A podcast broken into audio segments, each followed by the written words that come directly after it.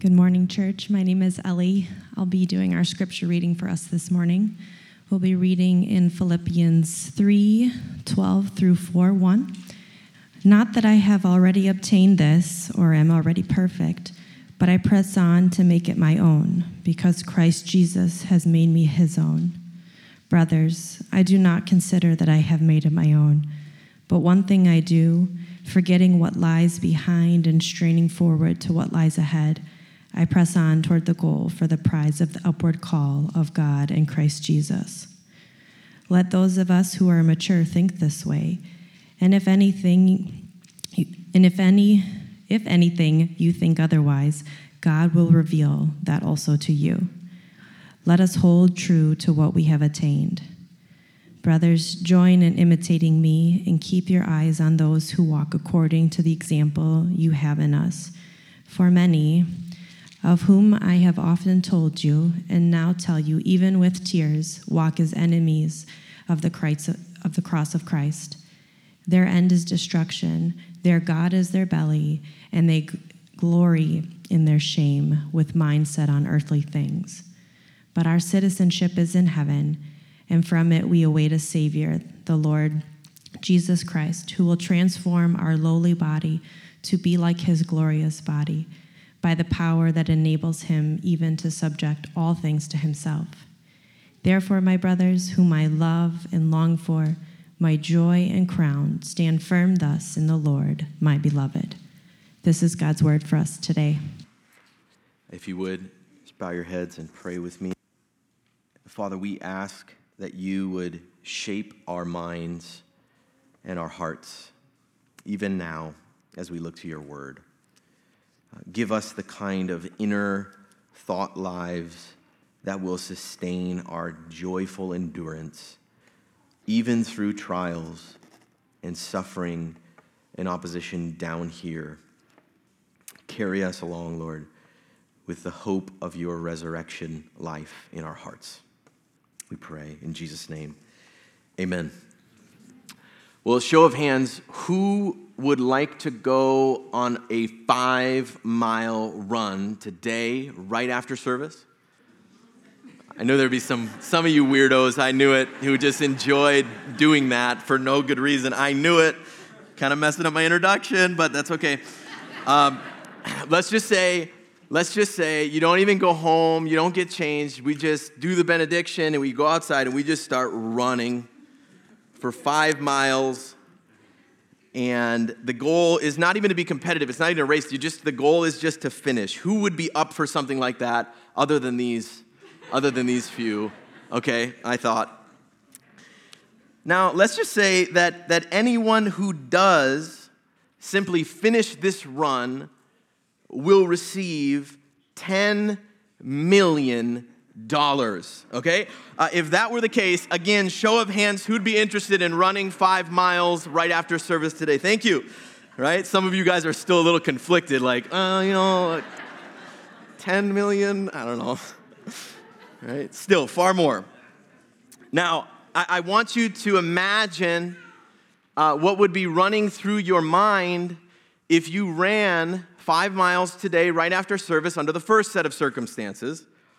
Uh, you just agreed to do this run today, right away after service, with no particular goal or prize in mind. I could tell you I would not get but 100 yards before I started to think, what am I doing? This is so hard. I am not a runner. It's gonna take forever. It's hot. I'm in jeans, right? but if I ran in this second race, where whoever finishes even gets $10 million. Listen, it still may be pretty terrible. I can't tell you how it would go. Who knows how it would go, but I can tell you what I'd be thinking. I'm gonna be rich. I'm gonna be rich. I'm gonna be rich, right? And here's, here's the point we are usually willing to do very challenging things for the right prize. And, and as we do those challenging things, it is that prize in our minds that sustains us and compels us to keep going. This is basically Paul's point in our passage today.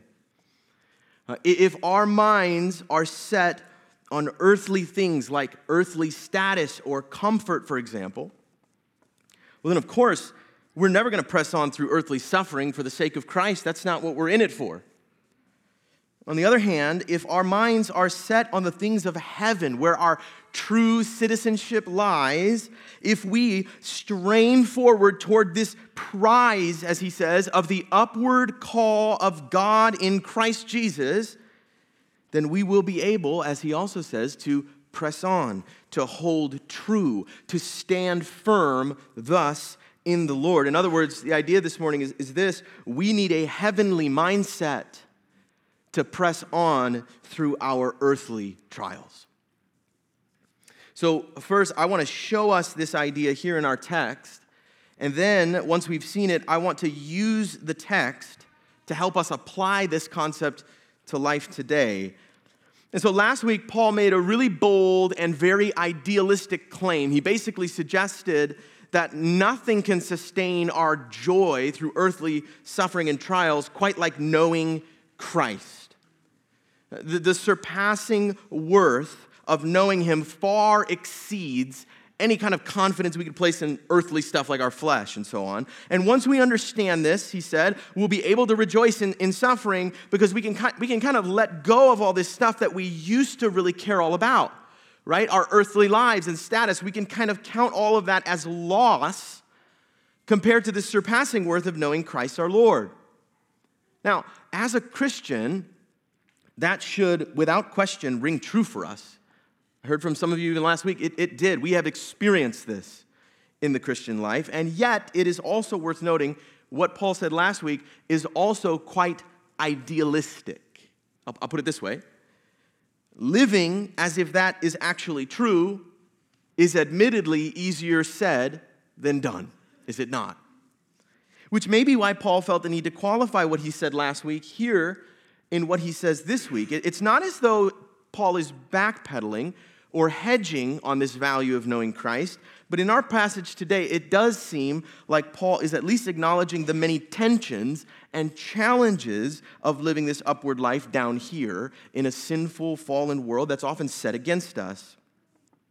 He ended our passage last week by explaining why he was so willing to count all these things as loss compared to the surpassing worth of knowing Christ.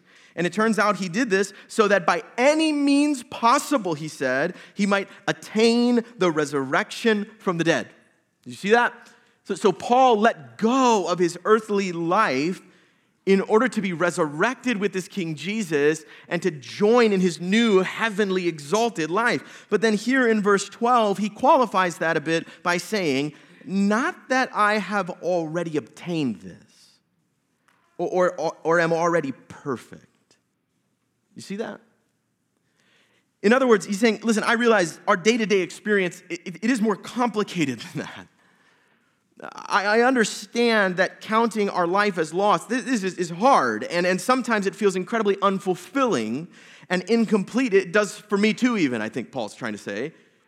But even in spite of these tensions, even in spite of these trials, this opposition, this rejection, he says, I press on to make this resurrected life my own because Christ Jesus has made me his own. So, on one hand, Paul does not have this upward resurrected life yet, at least not in its fullness or in its entirety. He hasn't got, gotten to the upward exalted part yet, if you will, from chapter 2. He's still in this earthly, humble, self giving part of the project. But on the other hand, even though he is suffering, Uh, for Paul, notice it seems well worth it to press on and to make this resurrected life his own someday, especially in light of all that Christ has done for him. This is what guides and shapes his mindset. And from this point on in our passage today, Paul basically describes the kind of mindset we all need to endure the complexities and tensions of this upward life. And his argument is basically this that we need a heavenly mindset to press on through earthly trials, especially things like facing rejection because of our faith in Jesus, for instance, or being hated by some. Uh, if we want to endure those kinds of earthly trials, then we will need this kind of heavenly mindset. Look with me, if you will, at, at verse 13. Paul continues by writing, Brothers, I do not consider that I've made it my own, this resurrected life he's talking about, but one thing I do, forgetting what lies behind and straining forward to what lies ahead, I press on toward the goal for the prize of the upward call of God in Christ Jesus. Church, this was Paul's prize. This is what he fought and ran for the upward call of God in Christ. And I'm convinced the entire message of this letter, frankly, is contained in that one little phrase the upward call of God in Christ Jesus. Without carefully reading this letter in its entirety, it's kind of the, the phrase that you might read and pass over very quickly, thinking, well, that's just a cute way to talk about Christianity, right? But it's so much more than that. This is where we have to take Paul's theology serious. These are not just nice, happy spiritual thoughts. These aren't just words he's saying. He really believes and means these things. Remember, he even told us about King Jesus' upward call back in chapter 2. Do you remember this? It was the centerpiece of the letter. Even though Jesus was equal to God in all ways, he did not grasp onto or cling to that equality. Instead, he humbly came down from heaven, not seeking his own interests, but seeking our interests, even at great cost to himself. He obeyed the will of his Father, even to the point of death, let alone death on a cross. And therefore, Paul says, because of that heavenly humility, God has highly exalted him and given him the name that is above every name. That's an upward call. Another way to say it is that God called Jesus back up to heaven where he's always belonged and deserved to reign. And the idea here is that by exalting Jesus in this way, God has not only lifted him up, he was also lifting us up. That is, those of us who rely on King Jesus for the forgiveness of our sins, or as Paul just said last week, those who glory in King Jesus and put no confidence in the flesh.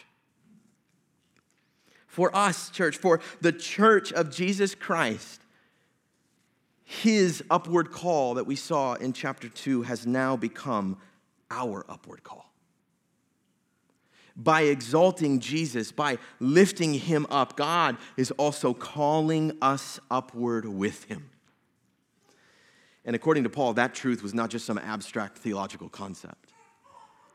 For Paul, that truth was the centerpiece of his very existence. I think it's what he meant when he said to live is Christ. For Paul, this truth that he shared in the upward call of Christ was the ultimate prize in his life. It, was the singular focus and goal of his earthly life. It was the ultimate hope that consumed his mind. It was the truth that cut through all the complicated layers of his earthly suffering and rejection. It was this truth that drove him to press on and stand firm through it all. He hadn't quite attained that resurrected life yet, sure, but his mind was singularly set on it. Forgetting that elite religious life he once had, leaving that behind, he says, Paul strained forward toward this glorious upward call. And as he even says toward the end, he was waiting the day when this exalted King Jesus of heaven would return, when he'd come back down to do what? So that he could transform his earthly body to be like his glorious body. Paul is talking about the resurrection. He is talking about the new heavens and the new earth. He is talking about the life to come. That, right there, the resurrected life to come, is the hope that dominates the inner life of God's upward people. It is the thought that will compel us and motivate us to press on through all kinds of earthly suffering and rejection. Now, some might suggest the opposite some might suggest, oh, you know, you can actually be too heavenly minded to be any earthly good. You've heard people say this before. I hate that. It's not true. Almost as if, you know, any Christian that people disapprove of or has a hard time following Jesus here must be doing it wrong. They must be immature in some way, just missing it. But as Paul says, let those who are mature think this way. And if in anything you think otherwise, God will reveal that to you also. In other words, if immature believers think this mindset is not really important, if they want to define following Jesus in some way that makes suffering optional, well, just wait. God will straighten that out in them too. Anyone with any real experience pressing on in this upward life will tell you we need a heavenly mindset to press on through our earthly trials. And for us today as well, church, we are in desperate need of Paul's resurrection mindset, especially as we face trials uh, like rejection or disdain, disapproval because of our genuine belief in Christ. Uh, chances are there are people in your life who, if they knew what you truly believed, would lose almost all respect for you. And I know this because I've processed it with some of you. In some cases, you've wrestled with whether or not to believe certain truths for fear of being rejected for those beliefs. Uh, but we can see here that if our thought lives are dominated by the hope of our resurrection, then our earthly lives will be marked by joyful perseverance, whatever trials or rejection may come. And so, next, I want us to consider a few marks of this upward resurrected resurrection mindset, rather, that Paul's commending here.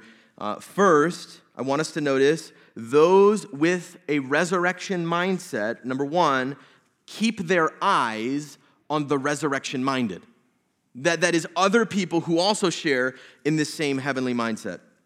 Notice, shortly after commending both Timothy and Epaphroditus two weeks ago, and then after warning the Philippians last week to look out for flesh mutilating dogs, bad leaders, here in verse 17, Paul says, Join in imitating me. So he commends himself as an example. And also, he says, keep your eyes on those who walk according to the example you have in us. So clearly, the people we look to and the mindset of these people we look to really, really matters. It really matters.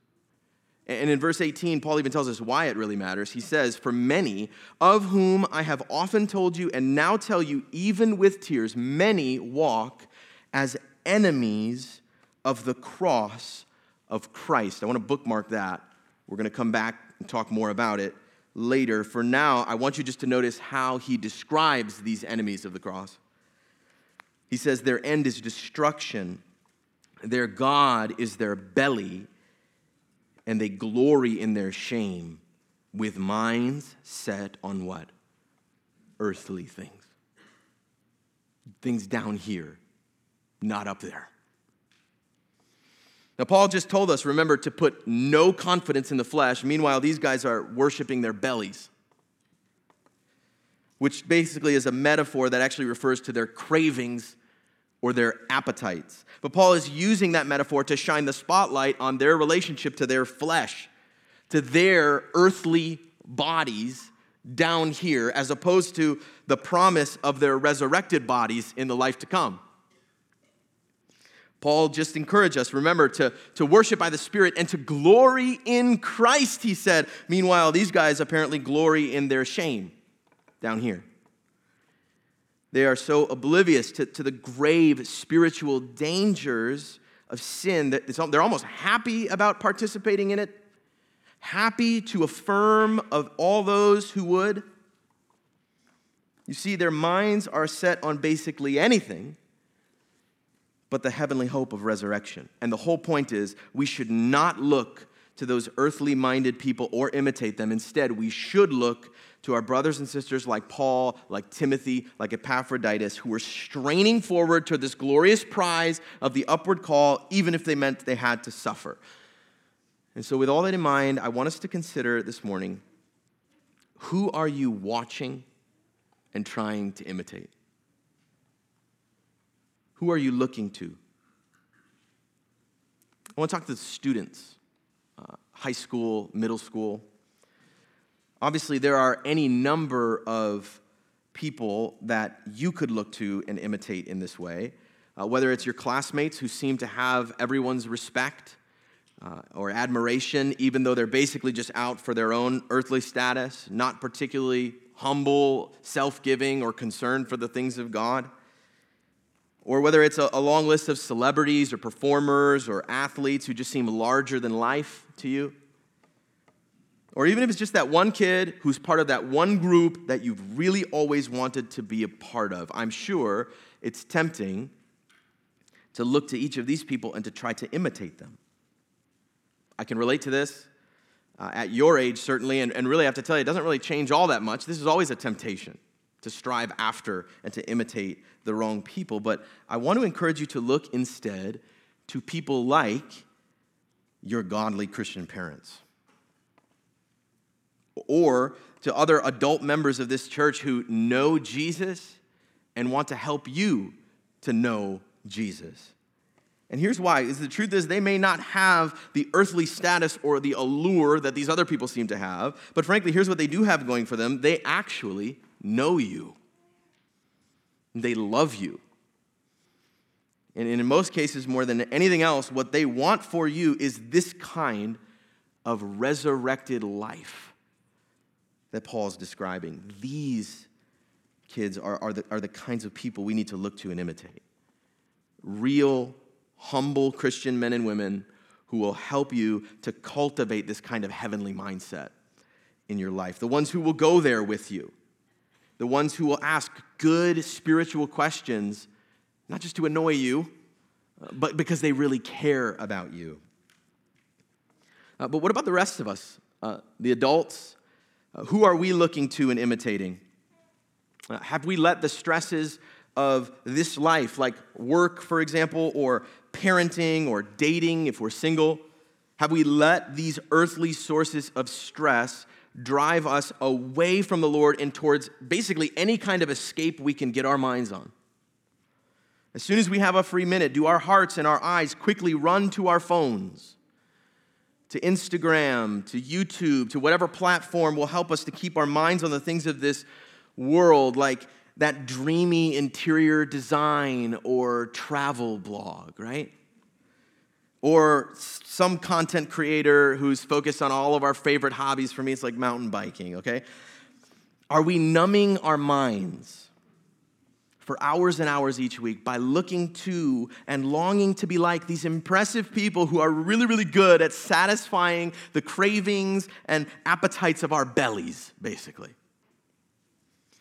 And if so, could it be that we would be far better served by simply getting to know even other members of this church? Uh, who may be nothing like us, frankly. They may have a totally different set of interests, desires, cravings, but they do share this longing for resurrected life with God. And they'd be happy to spend more time with us to cultivate that kind of heavenly mindset. I want to see that if we're constantly looking to those who are confident in the flesh and encourage us to be confident in the flesh, if we're constantly imitating those whose minds are set just on earthly things, we will never have what it takes to press on in this upward life. We will constantly be, be crippled by this inner voice that says, Shouldn't this be easier? Couldn't we make it a little easier if we just. Church, we need resurrection minded friends that we can look to for help pressing on in the upward life. And next, those with this resurrection mindset, number two, see earthly suffering as a heavenly friend. Now, that might be a little jarring to hear. Um, I'm not talking just about any kind of suffering. Again, we've qualified this a couple times in the series. We're talking about suffering for the sake of Christ. Um, but this point is admittedly subtle in the text, but the more I study Philippians, the more I'm convinced it's one of the primary points that Paul's trying to get across here. The Philippians were grumbling and disputing, likely because of Paul's imprisonment and what it meant for them. Chances are they wanted to avoid that kind of suffering and opposition at all costs. Meanwhile, Paul says, I want you to know, brothers, that what has happened to me has really served to advance the gospel. He sees that in a much more friendly way. Meanwhile, Paul says he's confident Christ will be honored in his body, whether by life or by death. He's more friendly even to the idea of dying for Christ.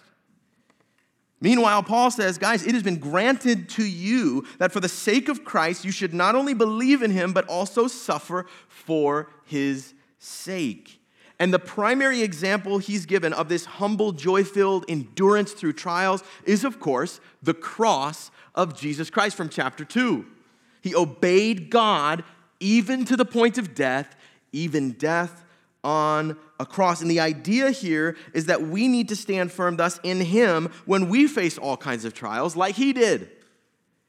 In fact, Paul just told us remember, he longs to become like Christ in his death on the cross. So, with that in mind, in context, to walk as an enemy of Christ, this is really important, does not simply mean to oppose Christianity. It means actually to repackage Christianity in a way that, that makes it more digestible in a way that sort of plucks and weeds out all the need for suffering, trials, humility, self giving, none of that. It's to walk as an enemy of the cross of Christ is to say, no, no, no. If you're actually suffering for being a Christian, like if that's hard for you, and if, you be, if, you're, if you're being rejected, for instance, you must be doing it wrong. Right? Good Christian people don't suffer. Good Christian people are wise enough to avoid suffering. And of course, the problem with that mindset is that it disqualifies um, Jesus from being a good Christian person. Church, be weary of Christians and churches who give you this impression. If you just go about it in the way they do, you won't ever be despised or rejected like those other Christians will be. They must just not get it. They must be unlike Christ in some important way because the world seems to hate them. Now, could it be that some professing Christians are actually unchrist like jerks? Y- yes. yes. That's hard to deny. There are plenty of other passages that speak to that. But it could also be, hear me, it could also be that part of being like Jesus, particularly in his death, is being rejected by this world, like Jesus was rejected by this world. Are you willing to go there in your mindset? Do you, like Paul, see the heavenly glory of being rejected here on earth for the sake of Christ? Do you see it that way? Is that a friendly concept to you? Paul says it this way in 1 Corinthians 1. He says, For the word, that is the message of the cross, it is folly to those who are perishing. They look at this message of a crucified God man and they think, How was that good? I don't want to be like this guy. But, he says, to us who are being saved, that very same message of the cross, it is the power of God. Those with this humble heavenly mindset understand, and, and, frankly, they embrace this fact that God often uses our suffering and rejection to accomplish his ultimate purposes. And in that sense, they are friends of the cross rather than enemies of it. Those with a more earthly, self exalting mindset see no glory in the suffering for Christ. Uh, no matter how intently they gaze at his cross, they will never actually take theirs up and follow him. And so I want to ask us this morning how do you tend to think about suffering for Christ? What is your mindset in that particular idea? Want you to imagine bringing a friend to church, sitting through the service with them, getting coffee afterwards, and then hearing, oh man, I'm sorry, but that is not for me. I'm surprised you go to that church. I was super uncomfortable. They gave me the impression that me and, and even my friends are sinful. They said all this awkward stuff about who God is and what it means to be made right with Him. Like they kind of know that they, they know these things. Look, I'm sorry, but if that's what you believe, I want nothing to do with any of that.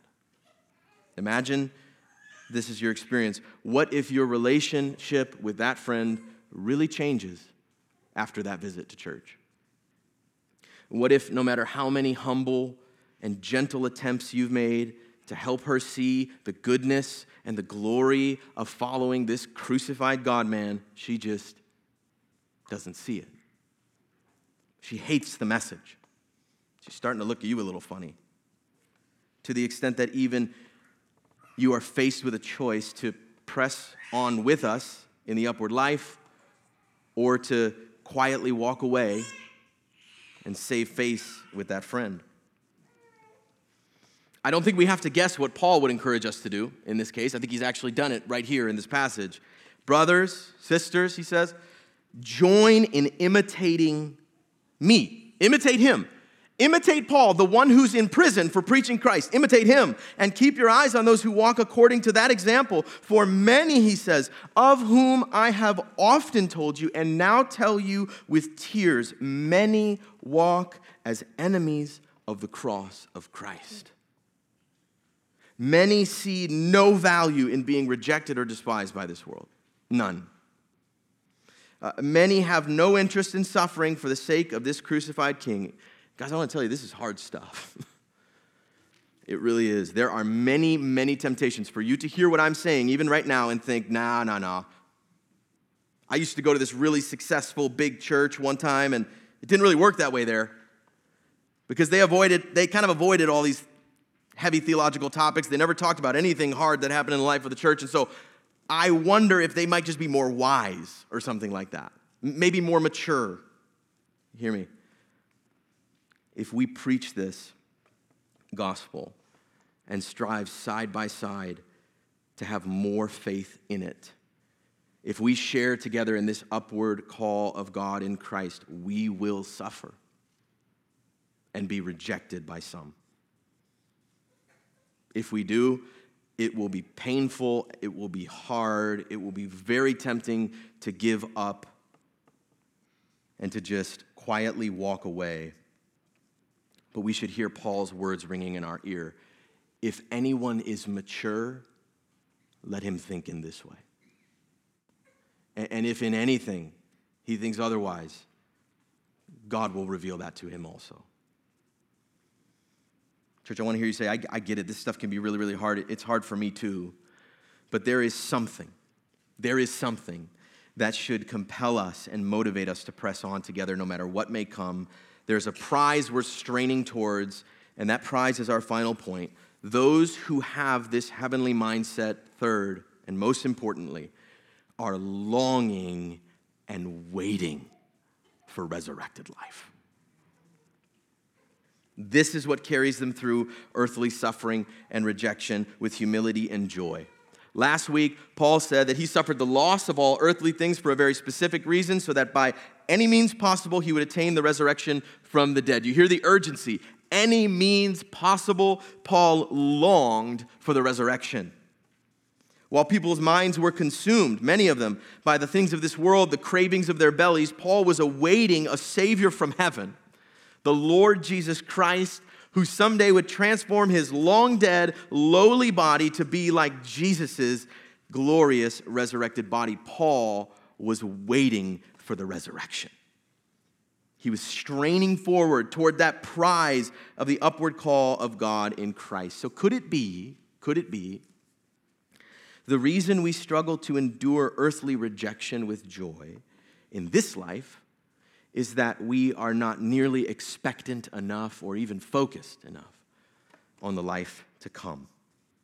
I want us to consider this morning how often do you reflect even on the life to come? How often? This is probably one of my biggest theological pet peeves uh, we, we tend not to think very seriously about the life to come. And there's a lot of reasons to that, but a lot of times people think, oh, that end time stuff, it's so contentious, everyone disagrees. Can we really even know anything about it? No eye has seen, no ear has heard, right? So let's just not think about it. And as a result, here's what happens is that we're confused by all this imagery and messages of harps and angels and this disembodied spirit life, and we just don't even know what to make heads or tails of this stuff. Am I gonna be an angel? Am I going to play a harp? But the result is that it stunts our spiritual imagination of the life to come. And, and really, in light of this passage, what it does is it robs us of this essential hope that we have. I want you to notice something. Paul knew, for whatever his eschatology might have been, I'm sure we'd love to pick his brain about the millennium and all that, but this we can be sure of. He knew his body would be raised from the dead. He knew it. Do you know that? Do you think that way about the life to come? Church, what if we thought and dreamed and even planned for the life to come in the same way we think and dream and plan for that promotion we want? Or the vacation we're going to take, or retirement, or even death? Think about the time, energy, and money we put to making a last will and testament so that everyone knows who should get our earthly stuff when we're dead. And meanwhile, we, we rarely stop to think, you know, we are coming back. Someday, I think Carrie will understand this, but for now, this conversation has always frustrated her a great deal. She's asked that I, I never get a motorcycle. Uh, they're too dangerous, which I understand. I understand, so I've told her I respect that. I'll honor your request. But in the new heavens and the new earth, I will get that motorcycle and I will ride that thing to the glory of God and she always rolls her eyes and she says to me, Okay, well, there won't be motorcycles in the life to come. And then we're in a theological debate because all of a sudden, you know, I, I just say, Well, you want to bet? Because listen, they're designed for bodies. and we will have those in the life to come. This is how all of our fights go, I promise you. It's like, Carrie, what do you think those streets of gold are for?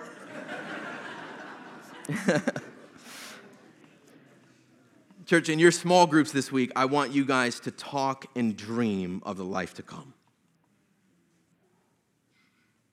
What will it be like to see Jesus face to face and to know him personally? How will your life be different knowing that you will never die again?